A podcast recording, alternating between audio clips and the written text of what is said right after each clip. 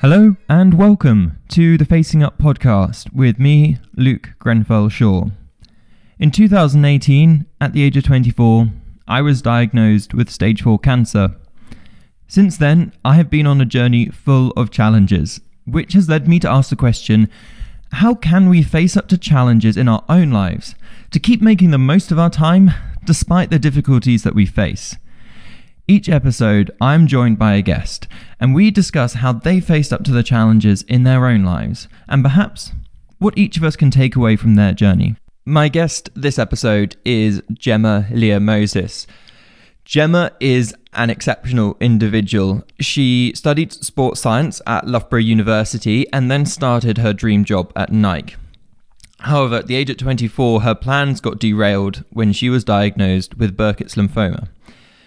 She went through chemotherapy, and during this time, she did the Great North Run and then went back after her treatment to her job at Nike, but then quit this dream job to start the charity Move. And this is a charity that helps and encourages adults to get more active living with and beyond cancer.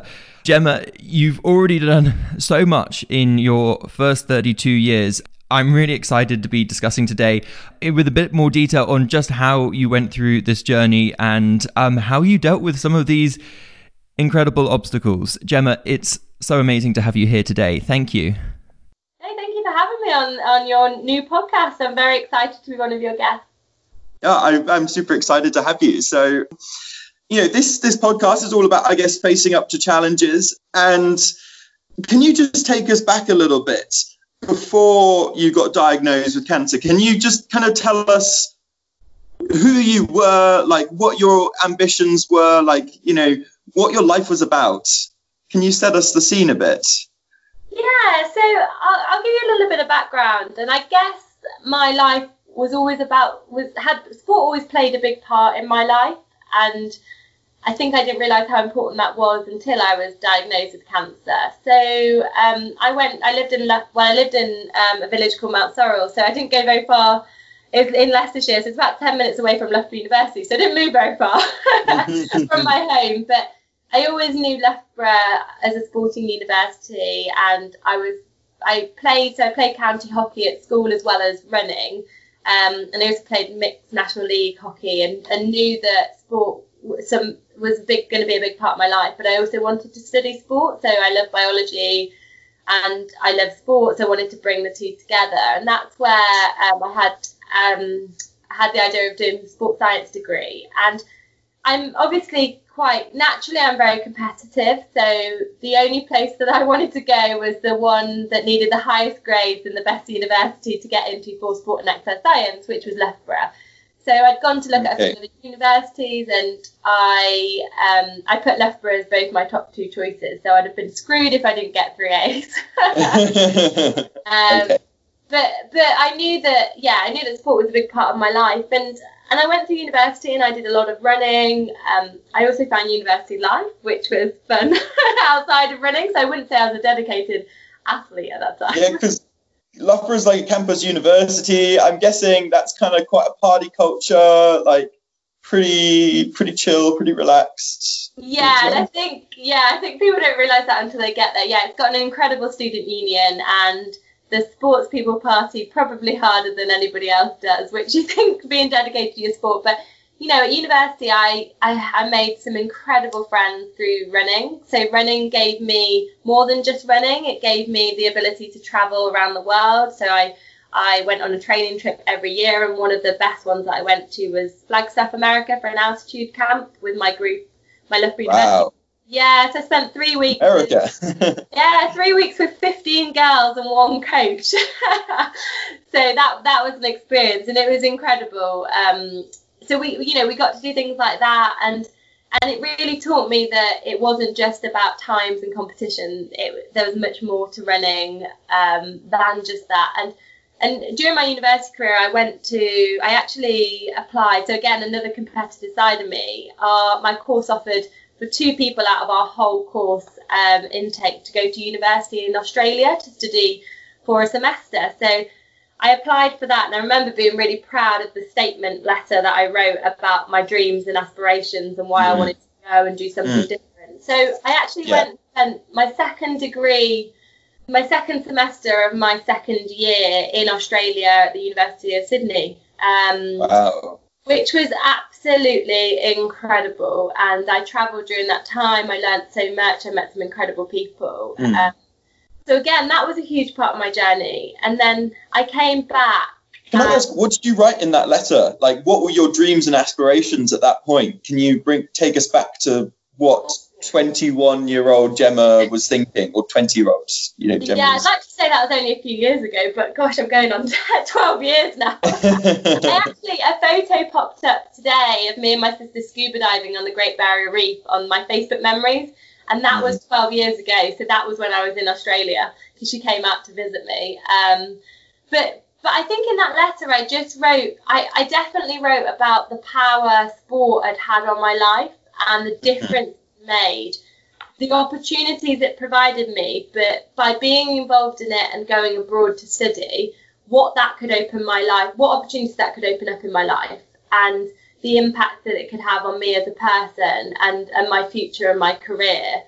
So I think it was, I definitely, and I remember this was also in my statement I wrote to try and get into Loughborough University, the power of sport always came back into everything I wrote about. And I think that to me is still, I mean, I didn't really realise the true power of it until I had cancer. But to me, that's just played a huge and important part of my life.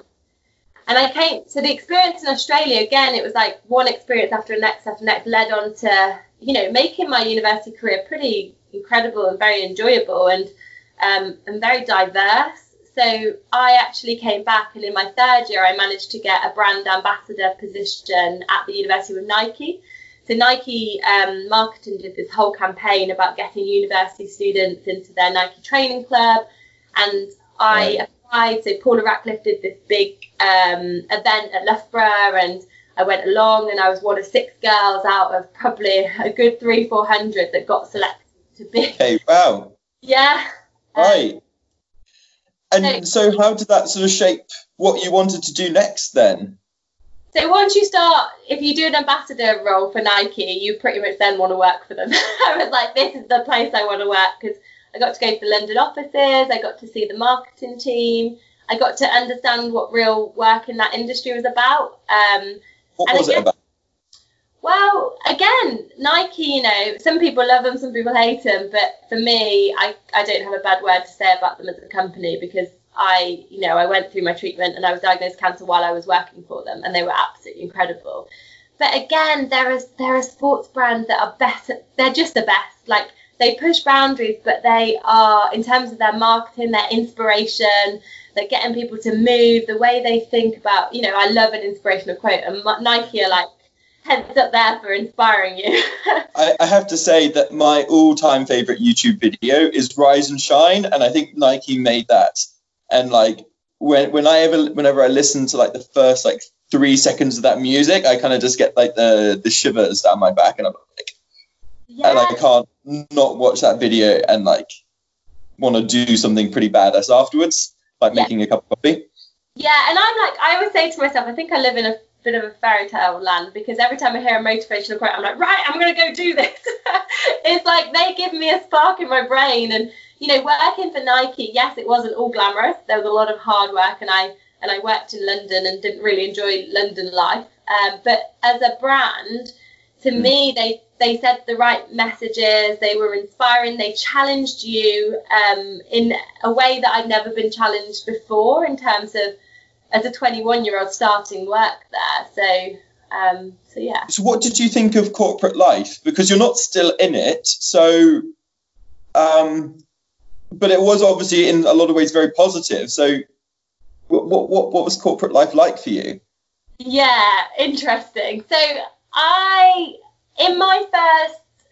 there's parts of it I absolutely loved, and I didn't like when I moved to London. So before I moved to London, so for about 4 years, I was field based, and it was incredible because I could manage my own diary. I've always been quite really hardworking, but independent as well. And because I went to Nike so young, so I was 21, I hadn't worked anywhere else, so I hadn't worked in an office before.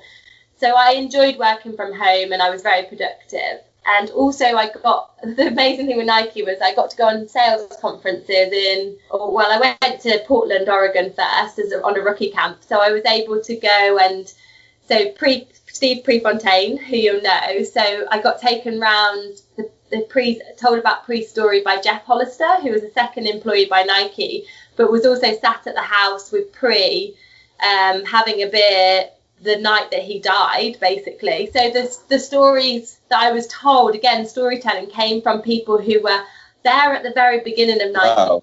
So there through pre-story. Yeah. Which, mind-blowing. Nike folklore, isn't it? Yeah, and like that was in my first 6 months of working there. I was in Oregon, like I was going to Eugene, I was being taken around the Nike campus. Like at 21 years old, that's pretty mind-blowing. So you can see why, like, I was very career-driven at that point. And and the benefits, like I got to go on sales conferences in Orlando. I got to go, where else did I go? I went to the Netherlands and Amsterdam and went to the headquarters there. So, and I can't remember, but there was 3 other conferences I went to, which were just insane, really. So when I moved down to London was after I had cancer. And I think after I had cancer, I realised that the corporate world just wasn't for me. So I think once you've had cancer, my perspective massively changed. And that's when I could see through, not that Nike was bullshit, but I could see that people were trying to live lives that they weren't necessarily happy with. They were on a hamster wheel, going on the train to central London, going to the office, coming home again. And that was life, day in, day out. And I just very quickly was like, I can't do this anymore. Yeah, I'm almost intrigued. I'm really intrigued that you, after going through your cancer treatment, that you went back to Nike in a corporate job, because from my perspective, I just couldn't imagine sort of wanting to spend my time in that way. So take us through, maybe we need to go back a few steps as well, like, and maybe fast forward, come through to that point. Okay, but first of all, like, why did you just go back to Nike? So what happened was I finished my treatment in November 2012. So my treatment wasn't as long, very aggressive, but wasn't as long. And then actually, let's go right back. Can you, and then we'll fast forward to Nike. So can you tell us a bit about? I mean, this was what, like 12. You were 24 at the time. I'm trying to do my maths in my head, and I don't want to get it wrong. What year are we talking about? You were working for Nike. Yeah. And yeah, so it something went wrong at some point. Yeah, it was 2012. So what happened first was I was going in and out of London from Loughborough in March 2012. So the first step to this whole thing was that I fell off the train between the Gap and the train station. So whenever you see Mind the Gap, I went straight down that gap. This is the first incident that happened in 2012. Yeah. So how did you do? Is that there's enough space? Like, I've always thought it would be a tight squeeze, but you managed it. If you've ever been to Loughborough train station, the gap is huge, and I don't know how more people don't just fall off this gap. And we were talking earlier about being on your phone, and yes, I was on my phone carrying my luggage and doing too many things while trying to get off a train. And I do not know how it happened, but I just went straight down the gap, and my ankle just smacked against the platform on my way down. Oh. Yeah, and me, like, so I was actually like legs hanging down platform and underneath the train, and my arms on the platform basically. And yeah, so you either laugh or cry at this moment. So I was like, I'm fine. Somebody help me up. So somebody helped me up. The train got obviously stopped, but that was the first incident of the kind of all of the things that happened in 2012. So that was in the March, and I ended up having an operation, having a pin. My ankle was quite badly broken in an area that if I didn't have the right rehab, I would have probably never run again.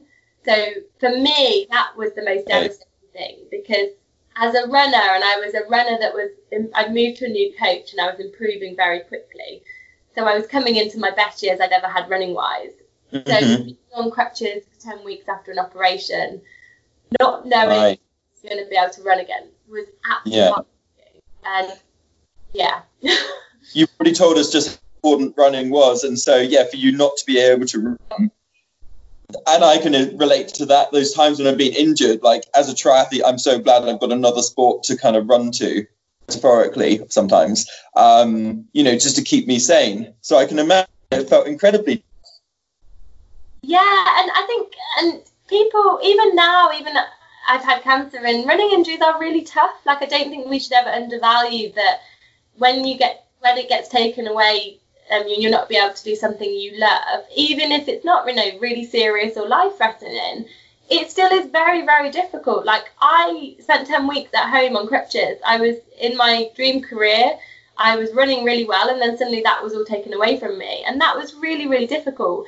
Also, the fact that I couldn't move anywhere because I'd had this operation. And I think that also the fact that I didn't know whether I would ever be able to run again. But luckily, I had a very, very good physio who was part of British Athletics at the time, Renee Thompson, and she treated me privately, and she had me in the pool like 4 hours a day doing walking up and down the pool and aqua jogging. 4 hours?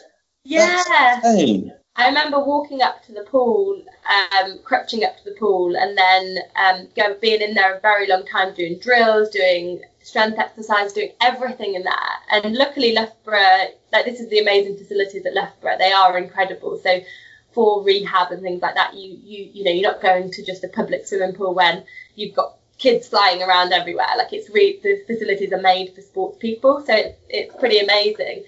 But I found that, so that period of time, I had something to focus on, but it was still very difficult. But when I was during my build up and my rehab, I was aqua jogging with a friend to keep my cardiovascular fitness up and try and build that again. And I noticed a lump in my neck, and it was quite a hard lump. And she said, well, maybe you're just a bit run down. And then 2 weeks later, the lump was still there, and it was still quite small at the time. So I went to the GP, and the GP looked at it and said, well, I'll do a blood test, so we'll check that out. But in the meantime, I'm going to refer you to the ear, nose and throat specialist to get this lump checked out. She said, don't worry about it and don't Google it, but it could be something called lymphoma, but didn't say cancer, just said lymphoma. So I went home and I Googled it. And I, which you do. Yeah, don't Google it. Of course I'm going to Google it. But since I've had cancer actually and gone through treatment, I definitely I didn't Google anything when I was going for my treatment, because I was like, I may as well jump off a cliff if I Google everything. I think you change your perspective. I changed my perspective once I started going through my treatment. But at that point, I didn't know anything about what that was. I feel it's a bit like, this is a bit of an obscure reference, but Lord of the Rings and like The Ring. And like, you either kind of want to be like Frodo, who knows nothing, or like Gandalf, who knows everything. And the people most susceptible to the ring are the people who know like a little bit, like Boromir. And I think it's the same. This is like a really weird like analogy, but like when you know a little bit about what you're going through, it's like it scares the shit out of you, basically. But it's sometimes like ignorance is bliss, or you kind of need to be like knowing everything to kind of really know what the situation is like. Yeah, I love that. Yeah, that's a really good way of putting it. And I don't think you can ever get to either, can you? That's the horrible thing. No, that is. So I was just going to say that lump then I got seen at an ear, nose and throat specialist, and unfortunately they diagnosed it as a cyst. So I was misdiagnosed quite badly because the lump in my neck got bigger and bigger, and that's one of the reasons why my cancer developed very quickly, because of the type of cancer it was, and it doesn't take long to spread at all. So once it spread, like I was only one, by the time I was properly diagnosed, the only place it hadn't gone was to my spinal cord and my brain.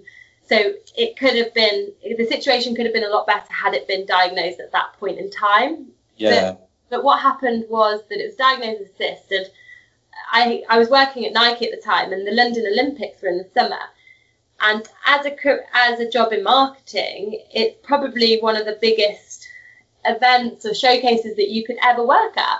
And yes, Nike weren't the headline sponsor, but there was so much activation and stuff going on around London that I would have been part of. So I actually asked for this operation to remove the cyst to be moved until September. And on the NHS, that would have been fine. But luckily, and I think the NHS is absolutely incredible at a lot of things, but in terms of that misdiagnosis, but also the operation, having to wait so long for an operation, because I couldn't have it the next week, and they were like, you can't have it for 3 months because of waiting lists. So if I'd have waited, I wouldn't have been here. So I had private health cover with Nike, and I was in Amsterdam for work, and I had this lump on my neck, and I was like, I just can't go on another day, because I had headaches, I was tired, it was just aching, and it was really big. Like, I've got photos, and it's sticking out my neck. Like, it. You know. How can you, like, a golf ball, a tennis ball? What are you talking Probably about? Probably like is it lacrosse ball? Like I'm showing you because you can see me, but probably just choosing an obscure ball to help. How big is a lacrosse ball after? Probably 2 hockey balls put together. 2 hockey balls? Yeah, 2 hockey balls put together coming out of my neck. Yeah, it wasn't a very nice thing to have around. And I think, and then I was like, I Googled cysts, do they grow? And they said, in Google it said yes. And this is like really interesting to hear, because even at this point, you know, like someone from the outside could have gone in and said, like, you know, looking back and say, Gemma, like, what were you thinking? Seriously, there was this huge lump and you didn't think it was something super serious, but that's exactly what I did as well. I had this huge thing round the back of my left shoulder, huge swelling, and it just did not occur to me. I just did not see it as serious. Yeah, and I think a lot of people are the same with that. My issue as well was that I had a diagnosis. So I went to an ear, nose and throat specialist. They ultrasound it, and they told me it was a cyst. So in a way, I had no reason to think otherwise, because they were the experts, and I wasn't fully aware of the other symptoms that I was having. So I had like a bad stomach for about a month, and I blamed it on a dodgy Nando's that I had. I was like, oh, that dodgy Nando's is still in my stomach. Yeah, a very cheeky Nando's. Yeah, and I remember walking around London I was going to a ball and I was shopping for a dress, and I remember getting like quite hot and sweaty, like not normal, like I wouldn't normally feel that way, but I remember just thinking, oh, it's London. And London always exhausted me anyway, like at that point I wasn't living there, I was going in and out from Loughborough for work, and I always felt exhausted through that work anyway, so you don't look at those signs and symptoms. And I think I know a lot about cancer now, but back then, I was 24, I didn't have anybody in the family who had it. I wasn't aware of anything.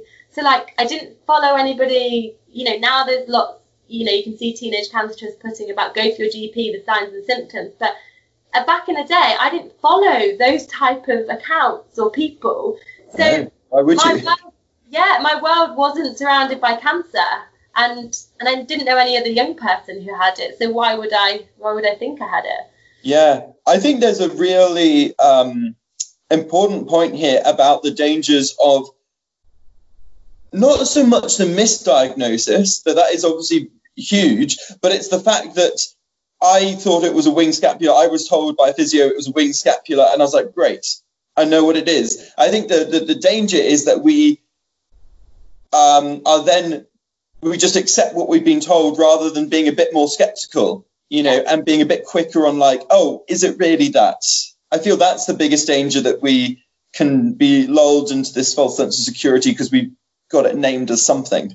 Yeah, I agree with you. I think looking back, I should have pushed a lot more, because it was obvious how I was feeling. A cyst wouldn't make you feel well. It can do, but, you know, it probably wouldn't have made me feel like that. And unfortunately, by this time I went in to have this cyst removed. So still on July the 3rd. So I got diagnosed with a cyst in end of March, I think.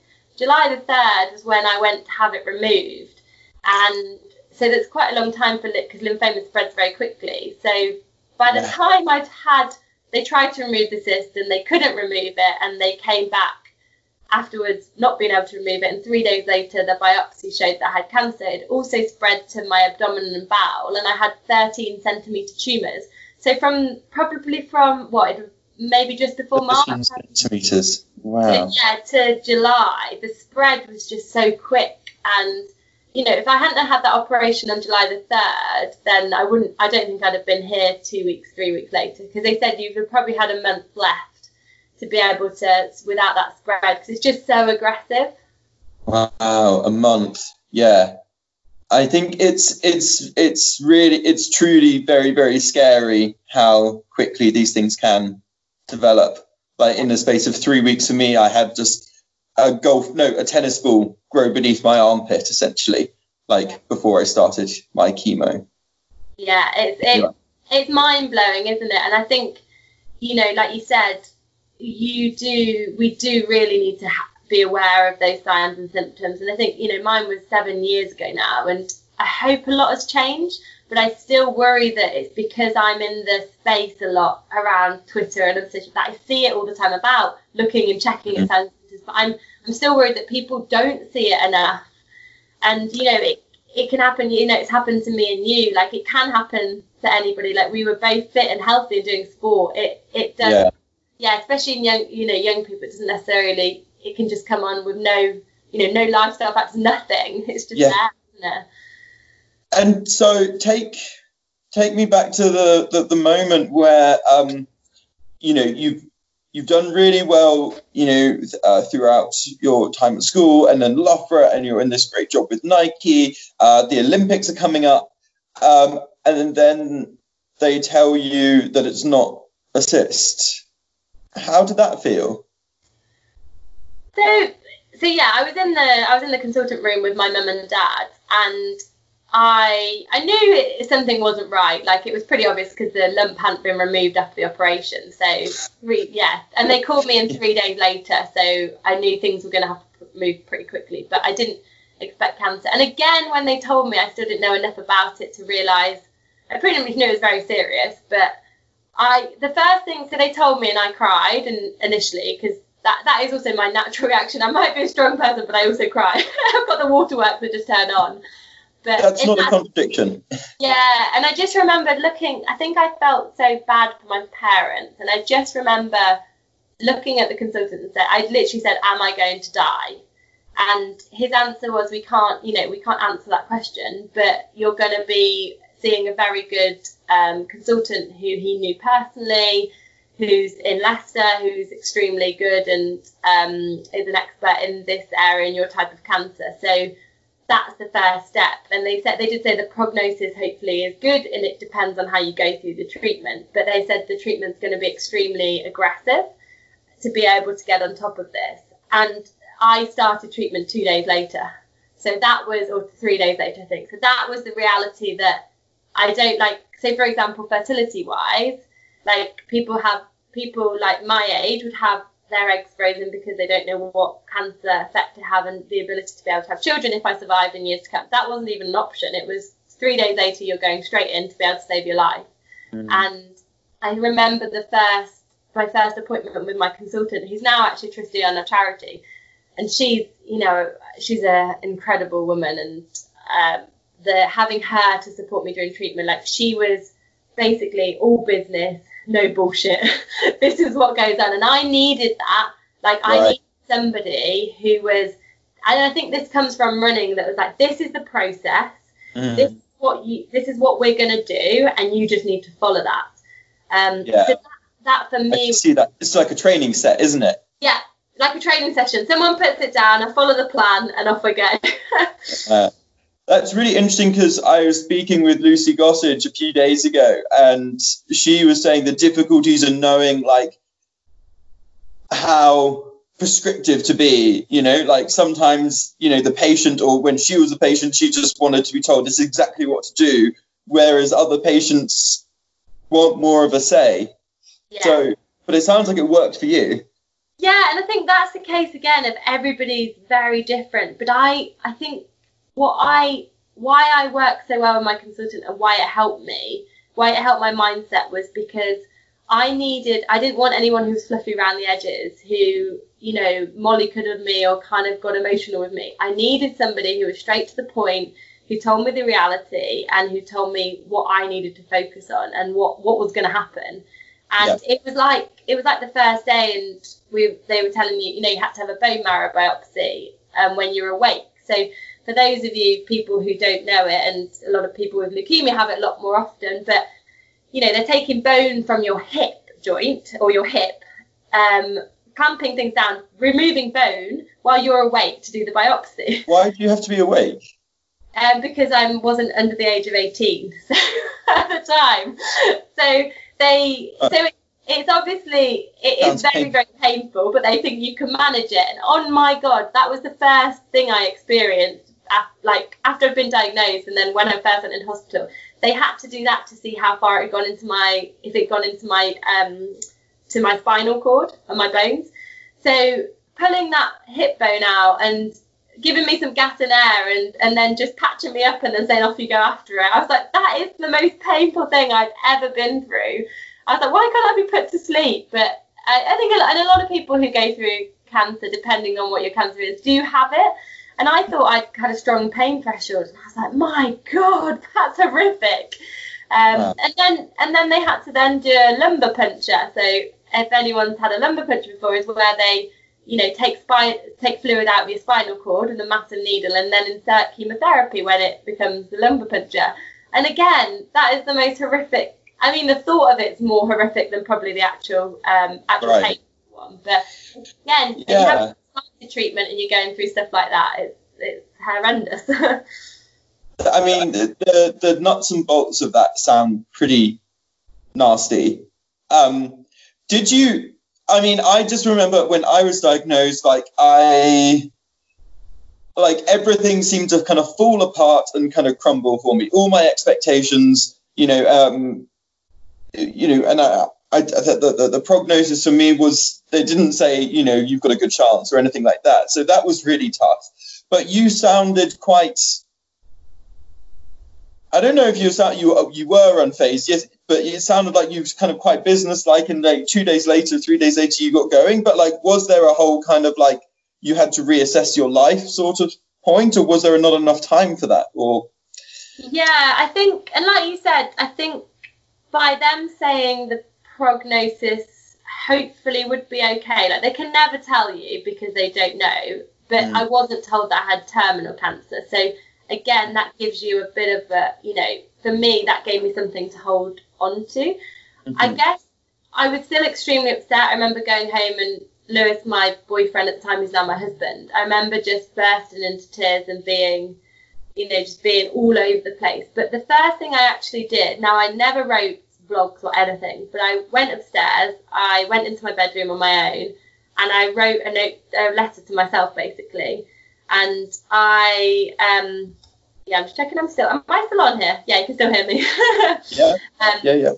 So I wrote a letter to myself, and I released it as a blog later on, but it basically, I just said there's too much of me to give to the world, I'm not ready to go yet. And I guess it was the affirmation, looking back now, it was probably me talking to myself in that way was the affirmation that I needed to get on with what I needed to do. And I think at that moment I'd learned a lot from sport. So I'd learned, it's not the same, but I'd learned the skills of, in running, it's a sport with very little reward. So I always talk about it, I put my whole life into running, and I trained 70, 80 miles a week, and everything went towards it. And I got very, very little back. I didn't ever get paid for it, and I don't get paid for it. You may get, good results and times, but you get very little back from it. And I think that kind of taught me that, yes, you get knocked down again and again and again. But I took it as this is another challenge that I had to focus on that process instead of the outcome. It was the only way that mentally that I could get through this. And I really believe that I did that. And my husband and my family are very similar in mindsets. I think that really helped, especially my husband, who I spent most of my time with. He has that exact mindset. And that really, really helped me, because I was only surrounded by people who had that same mindset. Yeah. I think there's a wider point here, isn't there, about the the environment that you create for yourself by the people you choose to spend your time with. And this, I think, is very relevant to going through cancer, but it's, we were talking about it earlier actually as well, sort of, you know, surrounding yourselves by people who are passionate, who have that kind of spark, like it makes a world of difference. And you don't, it's like the sun coming out from behind a cloud. You don't even realize that, you know, you weren't feeling the sun's rays. Yeah. And it is extremely important because, and sometimes, you know, you gravitate towards those people, or it takes time in your life to realize who's important to you and who's just dragging you down. And doesn't mean you have to get rid of people, because it may be, you know, it might be family members, but it also means that you can be selective who you spend your time with. But I think I was very lucky that, you know, my parents and my sister had very similar mindsets, which I think we developed growing up. Like, and I really believe that sport gave me that mindset and that grounding. But I think one thing I learned when I first started treatment, and this is a very selfish way to be, but I'm okay with that because it really helped me. But I had a big, big tunnel vision, and I call it a tunnel vision because I tried to not care about anything else at that period of time other than what I needed to do to go get through this treatment. And I cared about people, you know, I did care about people. I kept my relationships, but like, for example, when I was in hospital, and I was, at the time, Leicester didn't have a teenage and young adult cancer ward, so I was treated in an adult ward. So you were surrounded by people at a very, you know, different age range, people in their 90s, which, you know, still deserved to have exactly the same care and attention. But for a young person at 24, that was not the environment that I wanted to be in.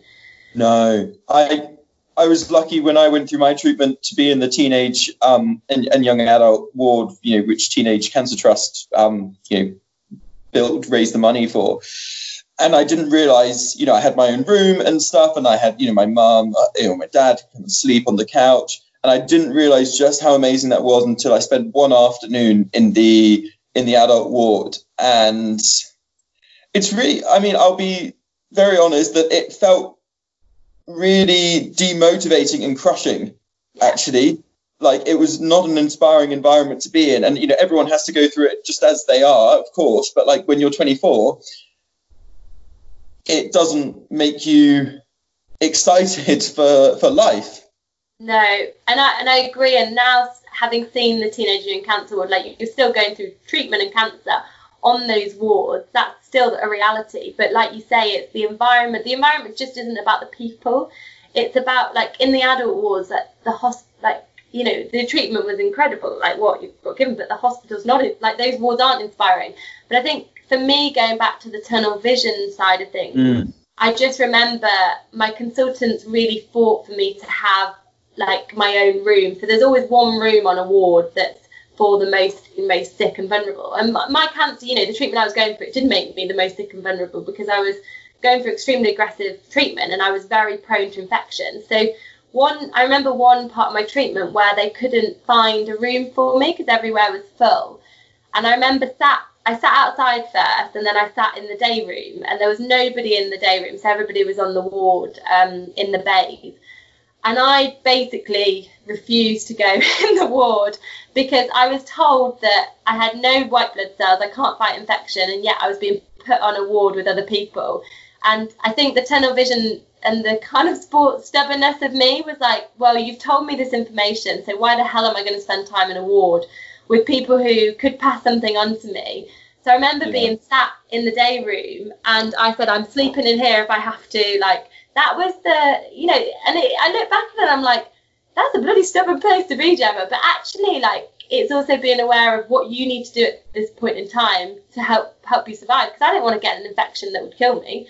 Like, I wasn't prepared to do that. So I was very lucky then that I remember halfway through the day, I saw these consultants marching down the ward, and they were my consultants were trying to find me a bed because they knew that I needed a room, and that was the best thing to do for me. So I think, like you say, I think looking back, I had a tunnel vision approach, which really helped me in my mindset, and that was important to me. But I don't think I developed that. I just think that was who I was.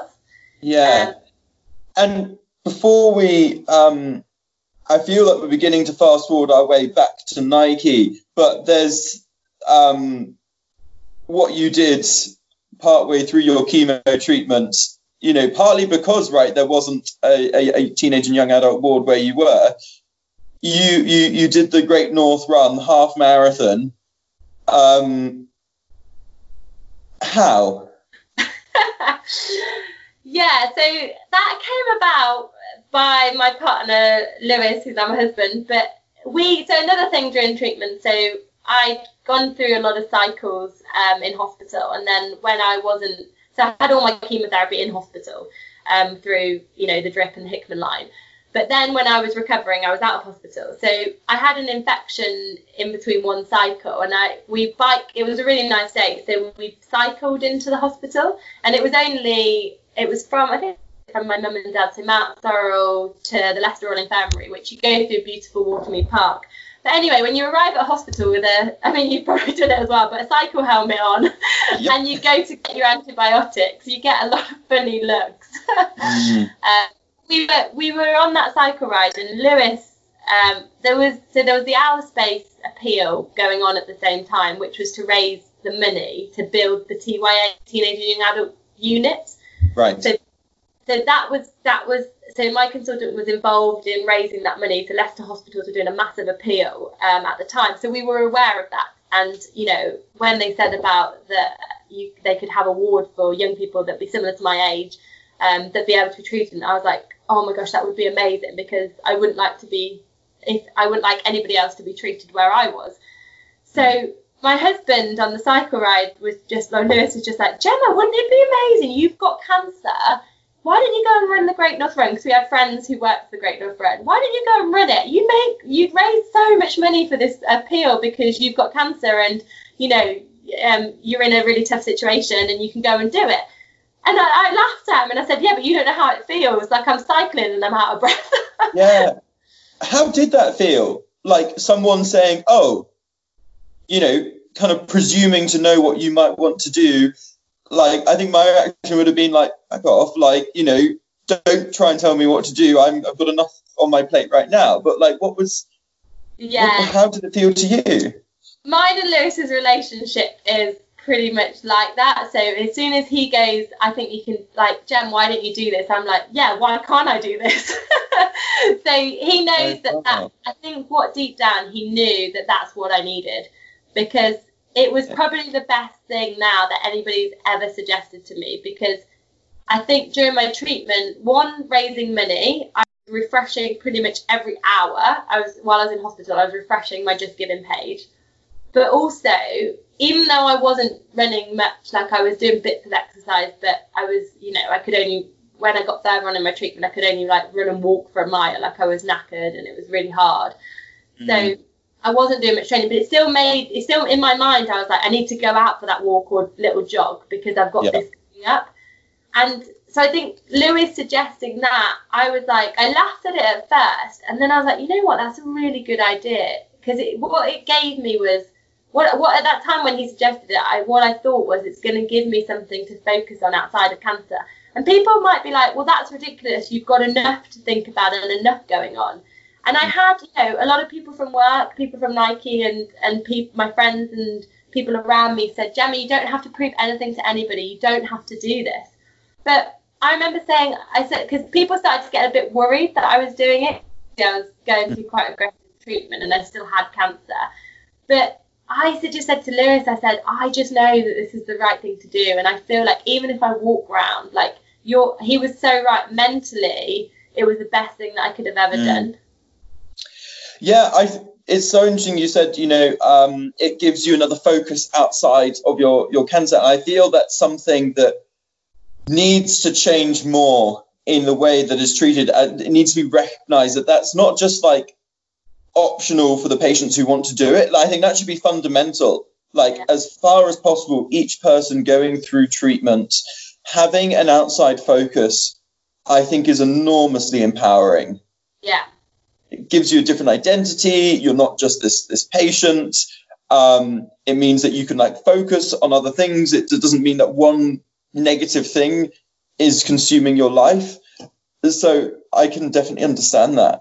Yeah, and I think like from your story, you've had the same feeling and that thing that you can go and do that's not that. So he's not letting the cancer define you. So for me, it was like, yes, I was going through a journey with cancer and treatment, but I also had something else to talk about. And for me, every time somebody came to see me or visit, it wasn't just about the cancer. Like they'd say, "Hi, how are you?" And like, I'm like, I'm not feeling very well. But then we'd go straight on to talking about the Great North Run, or then after the Great North Run, it'd be like, wow, what did you do? So I feel like I had these two worlds that were going on at the same time. And I think, like you say, people can get very daunted about hearing, you know, we've talked about it before, hearing me and you say, I did a half marathon, or I'm doing a cycle ride from Beijing to Bristol to Beijing, which is mind-blowing for a lot of people. But I think what I always say is, you know, for me, the Great North Run was achievable. So yeah. I knew that if I walked round, I'd still get round. Like that was the reality of it. And I think people can also choose things that are achievable to them and that aren't unrealistic, but would still challenge them and give them something to focus on.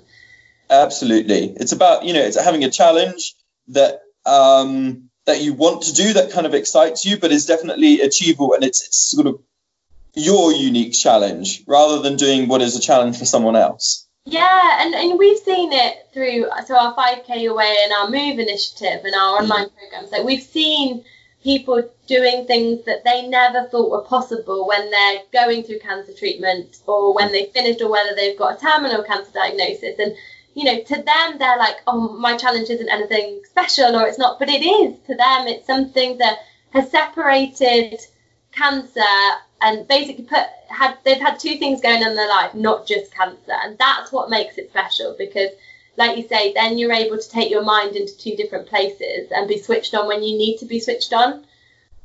And I think it also, there's, I haven't thought about it too much, but when friends and family meet you, there's something else you can talk about.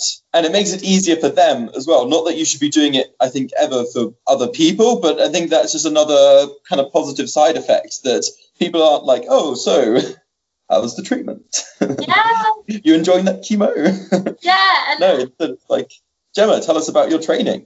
Yeah, and I agree. Like, there was, there's a lot of awkward moments when people come and visit your hospital and like, hi. Are you okay? And you're like, no, I'm not okay. I don't just want to talk about it. Cancer does, as much as you don't want it to define you, it becomes part of you, whether you like it or not. And, it's still a part of my life now. But I guess to have something else to focus on means that you have something else to talk about. And you're not just a cancer patient, which for me was extremely important. And that's why I say the Great North Run is one of my proudest moments. I like, even my time wasn't, it's still quick to a lot of people. This is why 2 hours, and I think officially 2 hours and 23 minutes, but to me that's a miles away from who I was as an athlete. But yet it will always be my proudest moment, because I always say, so at that point my body was rock bottom, but my mind was able to take me to a place that nobody else believed was possible. And that just also shows the power of the mind. And some people are further forward with their mindset than others, but that doesn't mean you can't work and develop it to help you in your life. And what difference did it make when you started training for the Great North Run, like physically? Or the direct impact on your mental mindset as well from the exercise? Did it have an impact, or did you just end up feeling more tired or something because of it? Yeah, I think, I was going through some pretty tough treatment at the time. So I think I don't think I really trained for the Great North Run when I did it. I've said to people, like, I tried to do some home workouts, and I remember, so when I first got out of a 6-week, my first phase of treatment was 6 weeks in hospital, and I was in a bone marrow unit, which I didn't have a bone marrow transplant, but it was quite a dangerous first cycle of treatment, because they were getting all the tumours out of my body through the aggressive chemotherapy. So once I left the hospital at that point, I asked the consultant, not my consultant, proper consultant, like ones that come in and do the ward rounds. I asked them if I could go for a 30-minute run, and he was absolutely not. Like, you won't be running probably a year post chemotherapy because somebody else who's had the same treatment as you didn't get back to exercise a year post finishing. Mm-hmm. And I just didn't, in my mind, I was like, well, he's not me, or like that person, like yeah. that person's fine. They can do what they want to do, but that isn't yeah. me. Again, yeah. stubborn and single-mindedness. But then I went to ask the nurse, and she was, and so if you don't get the right answer from one person. Yeah, of course.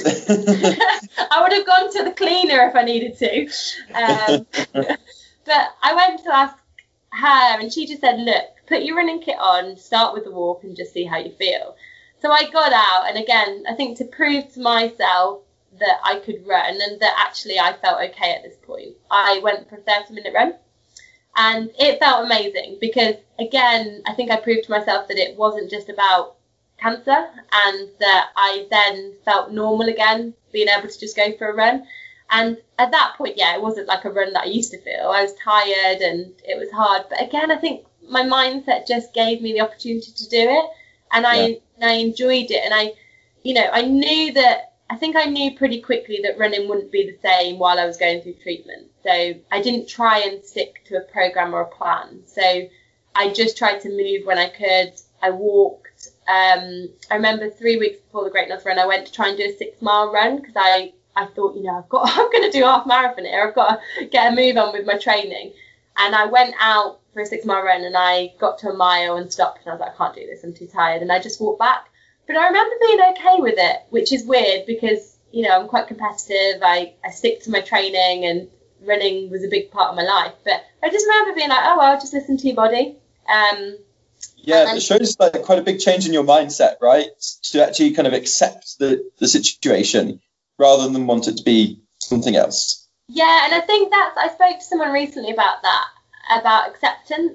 And I think that it is very hard to do, but once you accept your current situation, you are able to be okay with what happens. So that going out for a 6-mile run and only being able to do a mile and then coming back, I was, it didn't really upset me. It was just like, well, this is what it is. Like, I am going through a bigger situation. Like, my perspective had changed because I'm like, it's not just about running fast times anymore. It's also about saving my own life through my treatment. So going out for a walk, at least I've done something.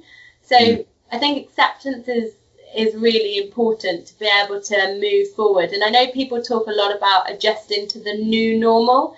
And I think I was, I never really used that word because I think that life is different pretty much every day, week, month, year. So for me, and I speak to my friend who's a psychologist, and she, like, with kind of our mental health as well, we go through, it's not like, you like this all the time, then you suddenly go down, which can happen. Not always going up, and then you are like on a not up and down, and that's what life. So for me, I'm like, what I was last week is probably different to what I am this week. So you're constantly on the flow of a new normal, and I think just accepting that is important to then be able to move forward and be okay with what you do, really. And so you got through your treatments. You did an amazing job at the Great North Run. You raised £30,000?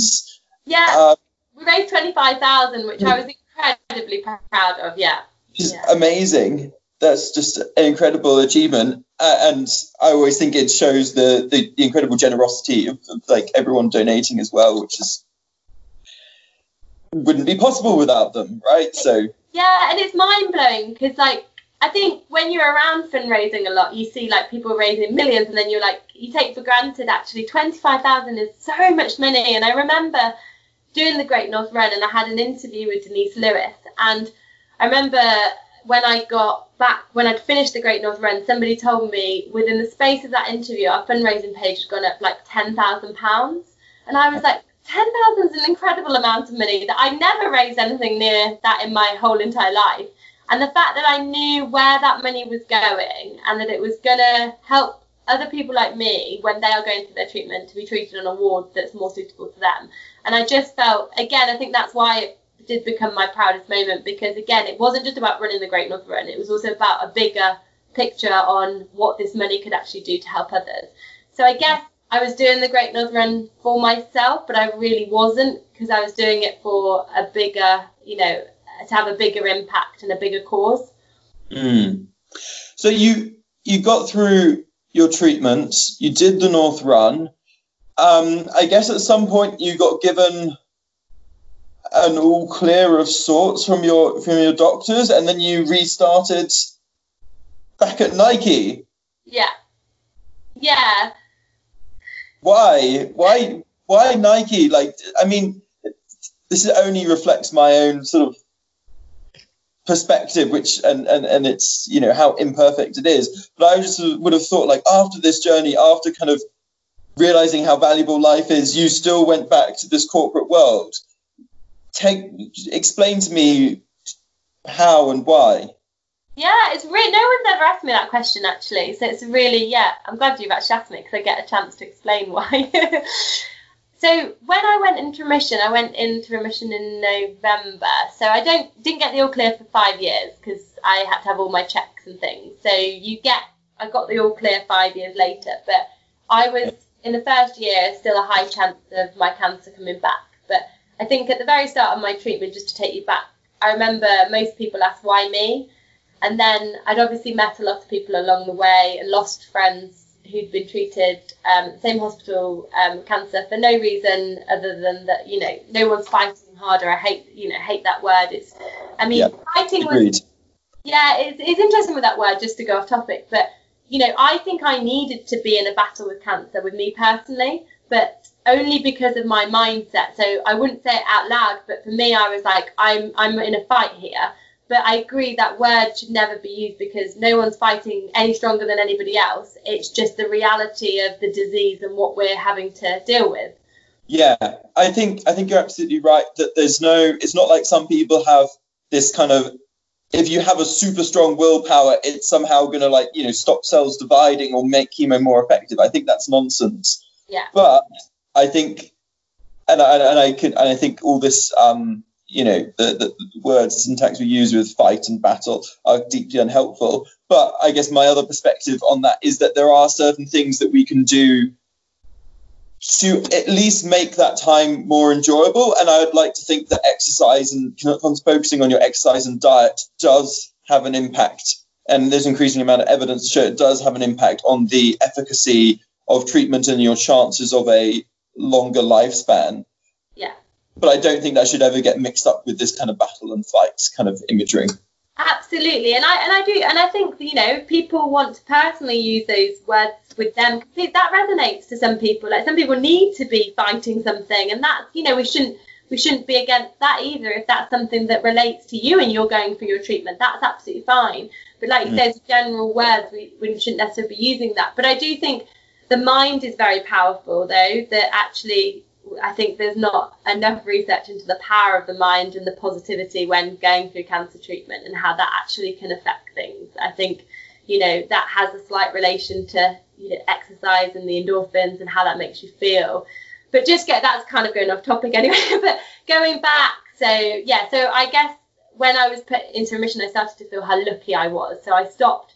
People always ask, do you not ask why me? And I think very early on, when you can't be told why you've got cancer, like, they can't really explain why it happened or where it came from. So again, that's part of the acceptance, that you realise, well, I can't keep asking why me, because I'm not going to get any answers. So I may as well now, you know, along the journey of the treatment. And then at the end, I started to feel like, actually, I'm very lucky to be in this situation, to be in remission. Yes, I don't know what the future holds yet, but I'm only going to focus on what I can control. So that's how my mindset worked. And what happened with going back to work? So as a company, Nike were absolutely incredible to me. So in terms of my wage, in terms of the support I got, the team, the gifts I got, like, I've got this massive frame that's signed by everybody. But again, related to sport and inspiration. Mm-hmm. So I had a saying which said, so again, another positive affirmation. My saying during my treatment was, I can, I will, and I'm doing this.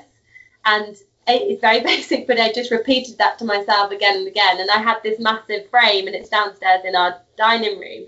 But they also did me this video. So my boss came into hospital and sat with me, and they did me this video, which is still on Vimeo, I think. But it basically has every major Nike sporting star. So Carl Lewis, all, like, the footballers are on there, Tiny Temper's on there, the CEO of Nike's on there, Phil Knight, the owner of Nike's on there, Who else is on there? Niles Barkley. Oh my God. Mo Farah. Mo Farah, yeah, Paula Radcliffe. And Lance Armstrong's on there at the end, but this is before he got busted. Okay, yeah. The last one's Lance Armstrong saying, Gemma, if you need anything, please just give me a call. And I'm like, and then he got busted then in the January, so that's a bit controversial. But still, you know, to go to that length that everybody in that video was saying, you will, you're doing this, good luck, Gemma. Like, they were all personal messages from the world's best. Wow. That does speak volumes. Like, you know, a company doesn't have to do that. Many companies wouldn't do that. No. Wow. Yeah. And I think that made me realise that at Nike, I wasn't just a number or an employee. I was a person that they cared about. And so for me, there was no question that I was going back to Nike, like no question at all. So, but what happened was I also didn't want to stay in Leicester. So what I didn't want to do was, I had my job at Nike to go back to anyway, so I'd have to have left my job, which never even crossed my mind. But I also wanted to get out of Leicester because I didn't want to drive past the hospital. Like, I had something in my head where I was like, I need cancer not to define me. I need to get away from everything. And I think this probably was the wrong thing to do, because I actually went back to work quite quickly. So I went back to work in February, but instead of going, so finished November, December, then by February I was back at work. Okay. Which, a month off. Yeah, which is very, yeah, pretty quick, because I had no hair at the time, so I was, you know, I had a bald head, like I didn't look who I was before. I was still recovering from my treatment, and I went back on reduced hours initially. But the biggest thing, and probably the biggest mistake, was that we moved down to London because I wanted to. So my job was field-based before, so I was in Leicestershire and at home, and living in our house, and then we moved down to London. So I just finished treatment a couple of months ago. I was down in London with my mum looking for a flat. I was starting work in the office, which the office is Wardour Street, so central London. You're going right. I was going from Teddington to Oxford Street, which was, you know, we moved to Teddington because we had friends there. It's amazing for running. You've got Richmond Park, Bushy Park. So running was still important to me to get back to. Yeah.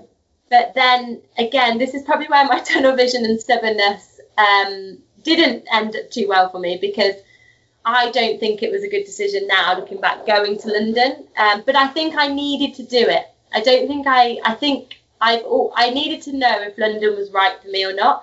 And my poor husband, so Lewis, I moved us down. So he didn't have a job when we moved down, and he'd been in hospital with me, been through all this, you know, everything that we've been through. And I just said, I need to go to London. And he was like, okay, we'll go.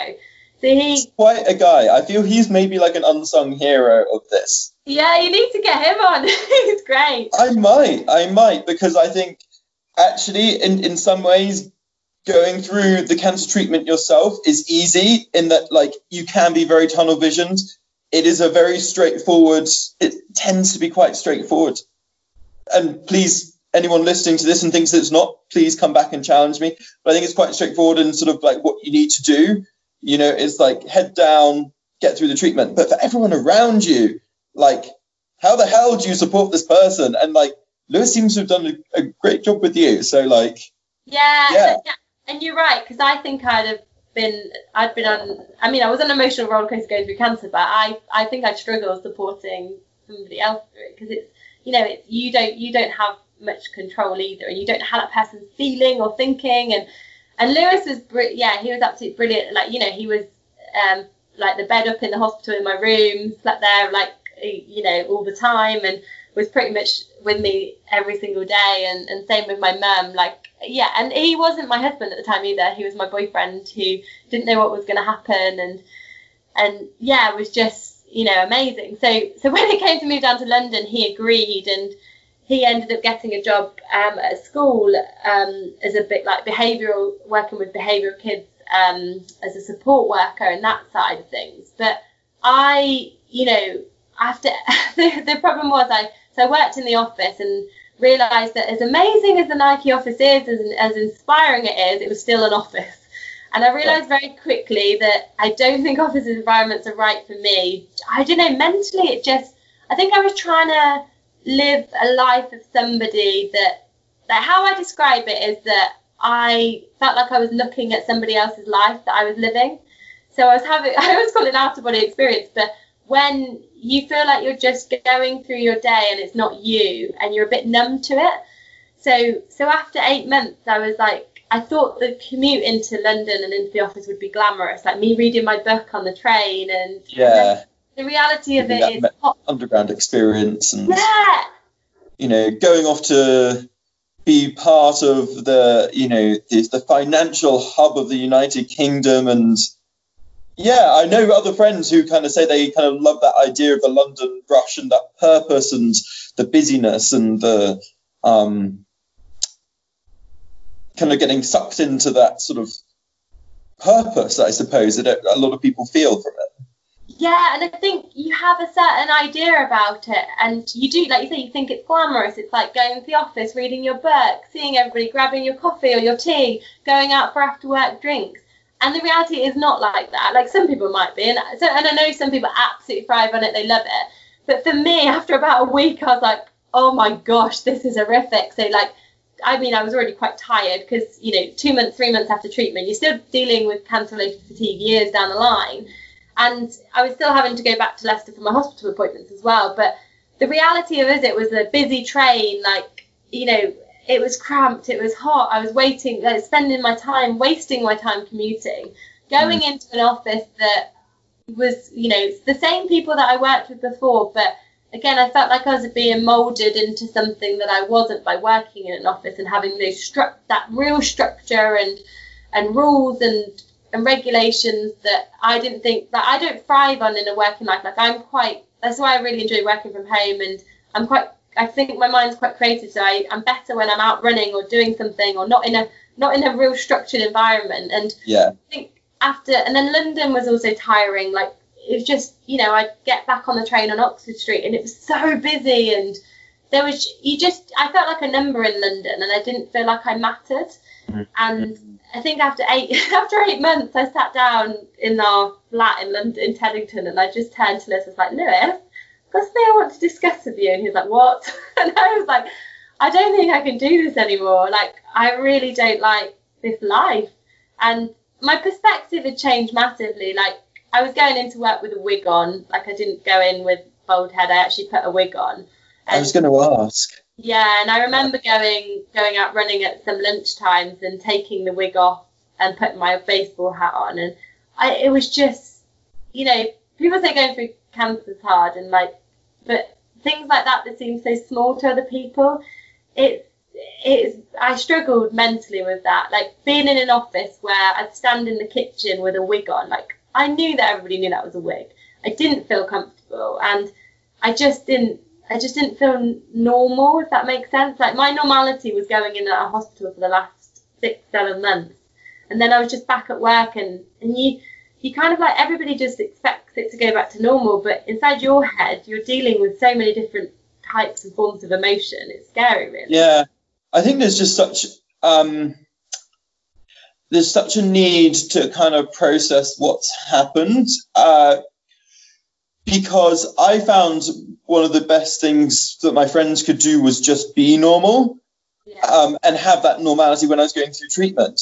But then to go into an environment where you're expected to be normal, to perform your job, and everyone is just kind of, it almost sounded like it was normal because that was more convenient for everyone else, rather than it was normal because they were trying to support you and give you normality when everything else wasn't normal when you're going through treatment. Yeah, it's when you say it like that, it's really difficult to know what I wanted. Like, I think I wanted people to be normal, but I think I in my mind, I knew that perhaps it's because I knew that I wasn't happy being in London and in that environment. It wasn't about, because the people I worked with were incredible, it wasn't about them. But I guess some of my worries that I also had is, like, when I met new people, like, they didn't know anything about me. They didn't know my history. So I just sat there feeling like I didn't belong, because I'd been through something 4 months ago that they had no idea about. And it just all felt, I think it's really hard to describe, but it all just felt very, very strange and weird. And I think maybe I didn't deal with it as well as I thought I did. And that's why perhaps I wanted to move out of London very quickly. I think it's such a difficult thing to deal with. I told my friends, like my classmates at Oxford, that I had cancer. You know, I was going through treatment because I was at that point. But basically, no one else. I didn't tell anyone else when I was at Oxford, and that made it really difficult, because there was like, there's this really big part of my life that I'm not telling you about because I don't want it to. I didn't even know how I felt about it, but I certainly didn't want it to be a focus. So I think it is so difficult, and it was only when I kind of went public with Bristol to Beijing that I was like, this is now out in the open, and it. I guess in some ways it's a relief, but in other ways it's it's something certainly like a very vulnerable situation to put oneself in. Yeah, and I guess like you say, like we're all very different, but neither of us can or nobody can really prepare. I guess what I tried to do is prepare for that situation, and I think I soon realised that you probably do have to go through the real ups and downs to figure out how you deal with that situation. Sometimes you don't necessarily deal with it, but you find out where you're most comfortable and where you're most happy, and maybe that's where you needed to be. And I think that's perhaps what happened to me, that after 8 months I realised this wasn't where I was most comfortable, this wasn't where I was happy, because I think once I moved back to Loughborough, I moved back after a year and a half actually, so I did spend a year and a half in London. But once I moved back, I felt like a weight had just lifted off my head again. And I think the numbness started to go.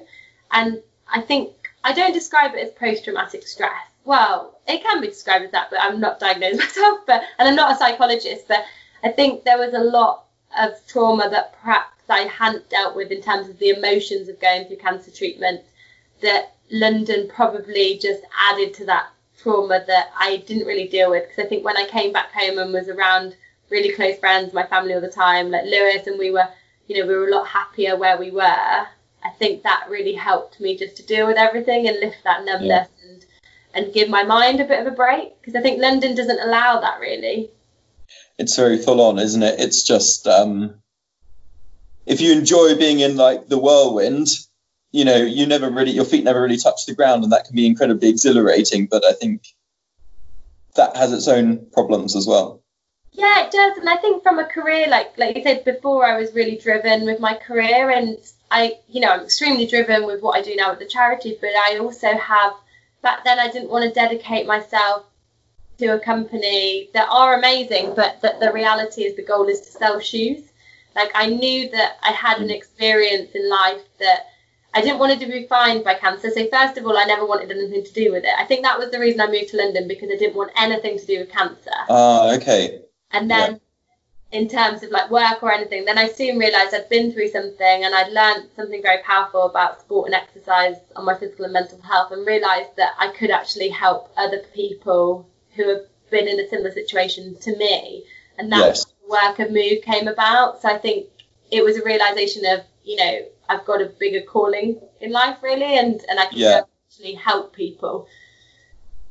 So tell us about Move and how it came about, because on one side it almost seems like anyone could have wanted to have just put that cancer in a box and just said, that's no longer part of my life, I don't want to even think about it, it's very painful, you know, it brings back a lot of memories. But your Move is all to do with helping people with cancer. So what was the journey that got you, why did you decide to set up Move, or was it even a decision, did it just happen? Yeah, it did kind of just happen really. I think I should have wrote a diary about it back then so I could remember more. My memory's never great, but I think after the Great North Run I knew there was something powerful about keeping active and movement. The evidence wasn't fully there yet, but I knew that there was bits of evidence because I was reading it around that, and I knew from the way I felt, even though I was active before I had treatment, I knew how important it was. from a pre-cancer perspective, actually, so having a fit and healthy body going into cancer, I think massively helps and is massively underestimated in terms of tolerance of treatment and any diagnosis, really. But also, like, yeah, that and the, you know, reducing those side effects and helping you to get through it a little bit better. But actually, when you're going through treatment and then if you're lucky enough to get into recovery, how that also has an impact. And I think the biggest thing for me is I went on a couple of Teenage Cancer Trust Find Your Sense of Tumour conferences with some of the young people from Leicester. So as a patient and young person with cancer myself, and I just got talking to a lot of people there about, you know, there wasn't anything at the time around exercise. And I was just asking a few people, like, what their experience was, and there's a few that use yoga, and we're like, actually, you know, it's really helped me without really realising it, you know, without it being a big topic area. Yeah. Then I think I went, you know, that was after I went through the stage of, I think that was when I realised that corporate life wasn't for me and I had something else that I wanted to do, and that I didn't want to put cancer in a box and move on from it. I wanted to help people, because I remember being at the Teenage Cancer Conference, and my hair had started to grow back at that point, and we did Superheroes Night. And I remember it felt weird to go to something like that initially, but then as soon as you're there, it was amazing, because again, you were with people who were it was out of my comfort zone, but people who understood without needing to talk about it. But I remember there being a disco on the night, and I remember looking at the dance floor, and there was wigs flying everywhere. There was all sorts of haircuts and people, and like, oh, it was just madness on that dance floor. And it just made me laugh. And I was like, there is so much fun going on in this room. Like, people could see that this is also part of the cancer journey. Like, it isn't all about sat in a hospital bed. There's more to it. And like, for me, everybody on that dance floor was moving, was having fun. And that's when I just thought, you know, there's a place for Move. There's a place for Move Charity. And at the time, it didn't have the name. Like, it's not a very original name either, but it said what I wanted it to do. Yeah, does the business. So that's where the ideas came from, and it didn't develop into a charity until 2016. So after I left Nike, I went to work at a county sports partnership in Loughborough University called Leicestershire and Rutland Sport. And I actually worked in the physical activity and health sports development department. So I looked after exercise referral for a programme for the whole of Leicestershire. So what I wanted Move to be about, so I was working on Move in my own time at that point, but what I wanted it to be about was to provide support that I didn't receive when I was going through cancer treatment, but also support that was individual to the person going through cancer, so their cancer diagnosis, their health status, their own goals and their own needs.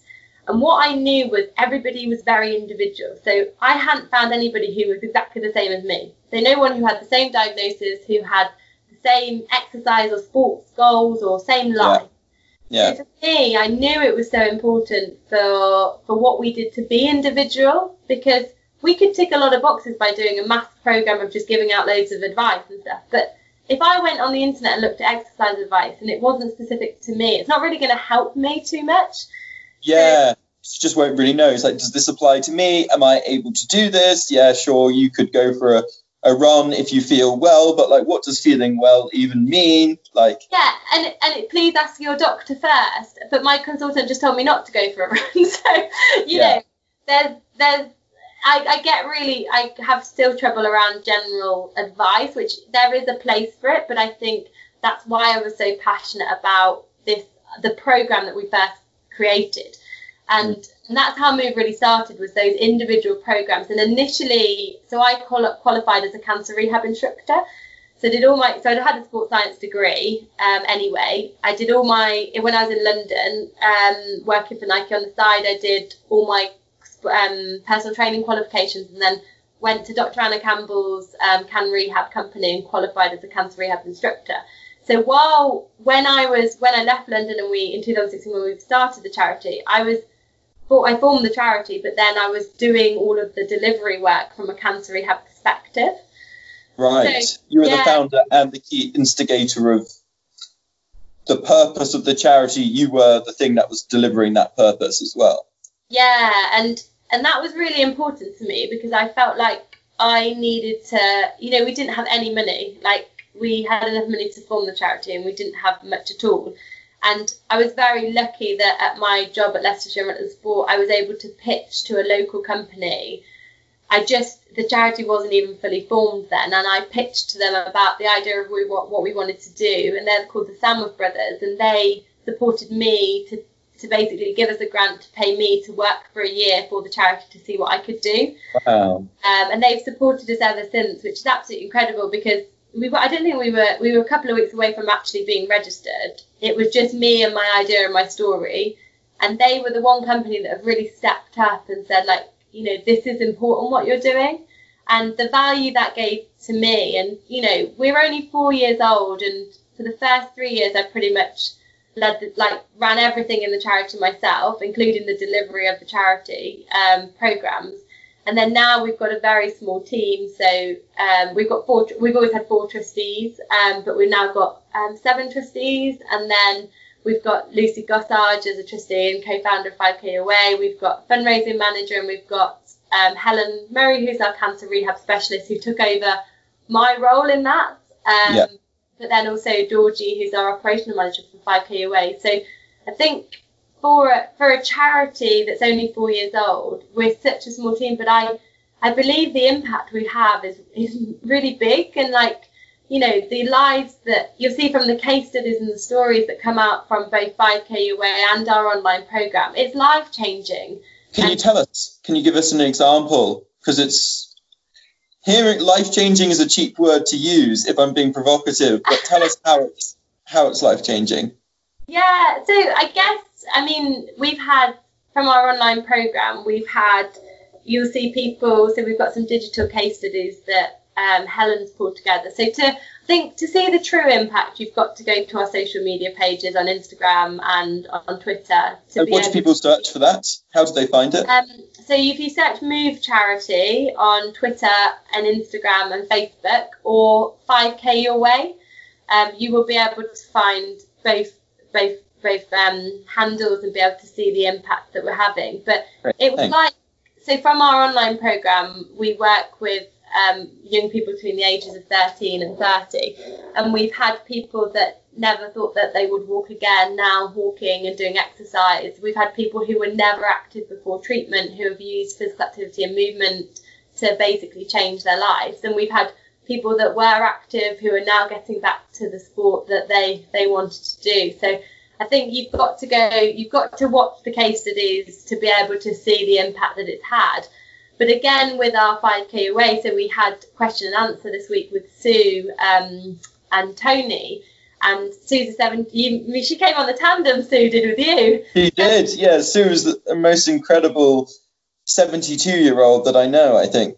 Exactly, and she, you know, 72, and she never ran before. So she said herself, I've never ran or done anything like this before she was diagnosed with cancer. And she saw the banner in the Nottingham hospital and came down for the first time to our 5K Away group in Nottingham, and now she's running park runs under 40 minutes and you know, one of the celebrations was jumping into a lake after a park run, and after she'd broken 40 minutes stark naked with wellies on. You know, that's 72-year-olds too, and she just says, like, just take that first step or just take that leap, because you don't know how or what's going to happen.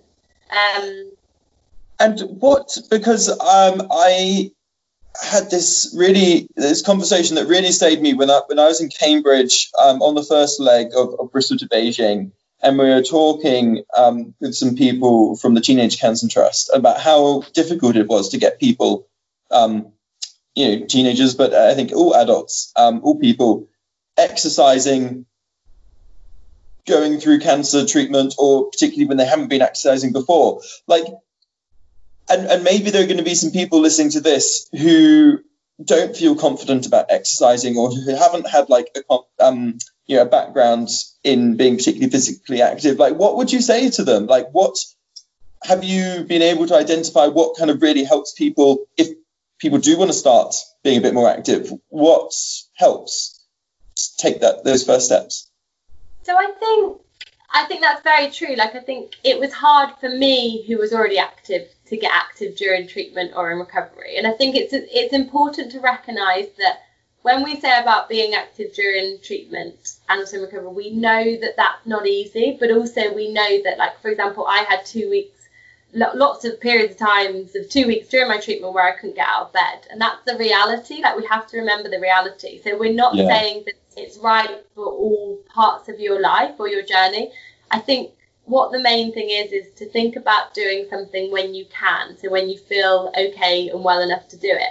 And I think there's a whole emphasis to start with on just moving.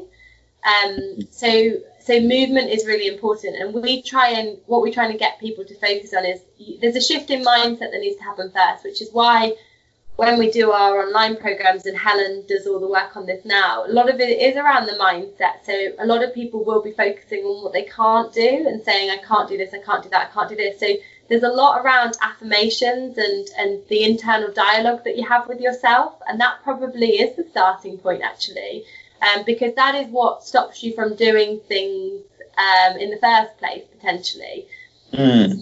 So that's part of it. The second thing is, I think it's finding out that everybody's individual and what's right for somebody else isn't right for you. So I talk, my go-to and my therapy is running, but that doesn't mean that's right for anybody else. And it's the same with our 5K Away program. That isn't going to be right for everybody. That's about walking. You can walk, jog, run, or you can come for a cup of tea if you want to. Hopefully there's something in there. But again, that might not be right for somebody who's never been active or somebody who loves football, for example. So one of the things is finding out something you enjoy that involves some sort of movement. And again, that's not that easy, but a trial and error period of doing that, you will be able to find somebody, something that you will be able to do. And I think thirdly, it's like, don't think that you just have to do this on your own. And I think that's why the impact of the work we have on our online cancer rehab support program, but also 5K Away, is when you're able to do something with other people, or sometimes for other people, you end up making changes to your life that you never thought possible. So sometimes it may be helping somebody else achieve things that actually helps you to go on and move more, do what you want to do. Right. Yes. Yeah. If that makes sense. Yeah. No, it does. And I think there's such a so much power in doing something with someone else, and I'm a big believer in kind of being selfish, and that sort of helping. If you help yourself, you're going to be better able to help other people. Yeah. And it's being selfish in that sense, and identifying those opportunities when, by helping someone else, you're helping yourself. And then it's kind of like, I'm not sure I believe in true altruism. And I'm very happy to be challenged on that in the comment section, or maybe, I don't see it as a negative thing either, that like, if we work in self-interest, that can also have like a very positive impact on the other people around us. Oh, massively. Yeah. And I think, so when you were saying about, there's also a point of when you're saying about how do people become active if it's not their norm, or they haven't had positive experiences with exercise. And going on from the points that I've just made, there is a huge element of health professionals playing a big role in this. And this is something that myself, Lucy, and I know Dr. Anna Campbell, for example, and a lot of organisations are starting to work towards, is that so, for example, the consultant who told me you never run for a year post chemotherapy, like, that is really damaging potentially, because if I stuck to that, then I could have potentially been in the worst place health wise than I was. So it's not to blame the consultants, because the education isn't or wasn't there, but it's also, you will find that if a health professional, for example, has a negative relationship with exercise themselves or isn't active, they are very unlikely to talk about it in a positive way, which then will affect your decisions and won't inspire you to move a little bit more, or won't even have a conversation about it. And and I think that's something that needs to be improved and needs to be recognised first, because like now with COVID-19, it's like everyone's got this exercise token that they can use once per day, and because the whole government has said exercise is important, so you've got to stay in your house all day, but exercise is important. How many more people do you see on the street? It's amazing, actually. So the importance of exercise is being shown. So if that's shown consistently across cancer care pathways, that is the magic. It's not going to change everybody again. People will make decisions to not do it, but that is a big on then people thinking that it's a positive thing to do while they're going through treatment. Yes. Yeah, absolutely. So I'm conscious that we've had an amazing conversation already, but we probably need to wrap it up. I have one question I really want to ask, which is, you said you had to deal with the uncertainty for 5 years of not, you know, going through the scans and not knowing if you were going to have to go back into treatment and whether you were going to, you know, in all likelihood, say long-term remission. This is something I'm facing. Yeah. How did you deal with that uncertainty? If I'm absolutely honest, by running. It was the only way I knew how, and it saved. If having amazing family and friends helps, but running, yeah. I think saves me, and still does. And it just mentally makes me feel okay with life. And it, for me, with running, I'm still competitive, so I still have goals within my running. And I think without that, I wouldn't be the same person. And, you know, it helps my mindset. It helps me mentally. And, you know, I didn't really suffer much anxiety from it. And I think that's because of running, really. Okay. Yeah. Cool. Thank you. And I think that's, you know, it's not for me, it's the first thing that I think of. So I could, you know, there probably are other factors, but I always come back to the fact that running is just such an amazing thing for me to do for myself, that gives me goals and it gives me dreams and inspires me. And I think that's still important to have as well, to deal with that period of time. Yeah, and I guess what other people can take away from this is maybe finding something that does give each individual dreams, and that's probably not going to be running for most people, but there probably will be something that gives you something that makes you excited and gives you a bit of peace of mind as well, I suppose. Absolutely. And like you say, like we can only share, I can only share what has worked for me and what's my experience, and that isn't going to be everybody's cup of tea. But like you say, it doesn't have to be sport related either, but it's just, and I think I was thinking about this before we started to talk, and I think that there is something said for also, it's great to have aspirations, because I think that I have these dreams, but then it makes me focus on the process. But there's also something to be said about, look, we don't always have to have these huge challenges and huge dreams, but actually, like, we're learning now to be able to live in the moment and appreciate the little things in life. So I think that's one thing I learned from cancer. Like, I remember when I first finished my treatment, I was going to do all these incredible things. Like, I was going to do Everest Base Camp, I was going to go on holiday to Florida, I was going to try and do all these challenges. Right. Because you feel like you don't, you know, life's just, you know, it was taken away from you, it could be taken away from you, I need to do all of this stuff.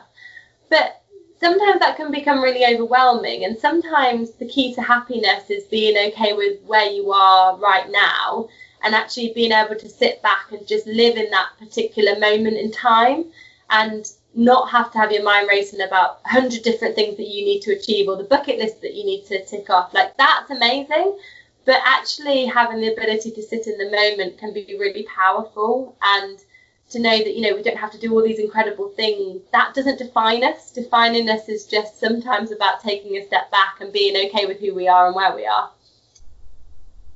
So that seems like a great place to end right there. Being happy with who we are, where we are, acceptance. I think that's really powerful. Yeah. Gemma, thank you so much for sharing your time today. I've really enjoyed our conversation. I feel like I've learned quite a lot. I've learned a different perspective to my own, which I think is always exciting. And I'm really excited to see where Move goes in the next year, in the next 5 years. And I'm going to be linking some information about it below with the podcast. So, thank you so much. Can I also just say before we go as well, a big thank you to you as well, Luke, for supporting us through your challenges and your journey. So supporting us as a charity, because as a girl who founded a small charity and now runs a small charity, I can't tell you how amazing that is to be, you know, to be following you and watching your journey and be part of that as well. And you've done incredible things with what you've done, and people can see it from your social media, but it's really helped us, like the fundraising that you've done, the awareness I've done, and this is the charity working with you. We've been able to bring Georgie on board, who's then taking 5K Away to another level to support even more people. So the knock-on effect of what you're doing is huge. So I just want to say from me a big, big thank you for continuing to support us, but also continue to inspire us through everything you do. So thank you. Well, thank you, Gemma. That's really kind. Well, thank you so much, Gemma. And I want to say kind of enjoy your run, but you've already been on a run today, but maybe you've got another one coming up. I don't know. Two-run day. But I'm going to enjoy my cup of tea after this that I'll go and get. Okay. Yeah, and I've got a little bit of coffee to plough through. So, Gemma, thank you so much. Thank you for having me, Luke. All right.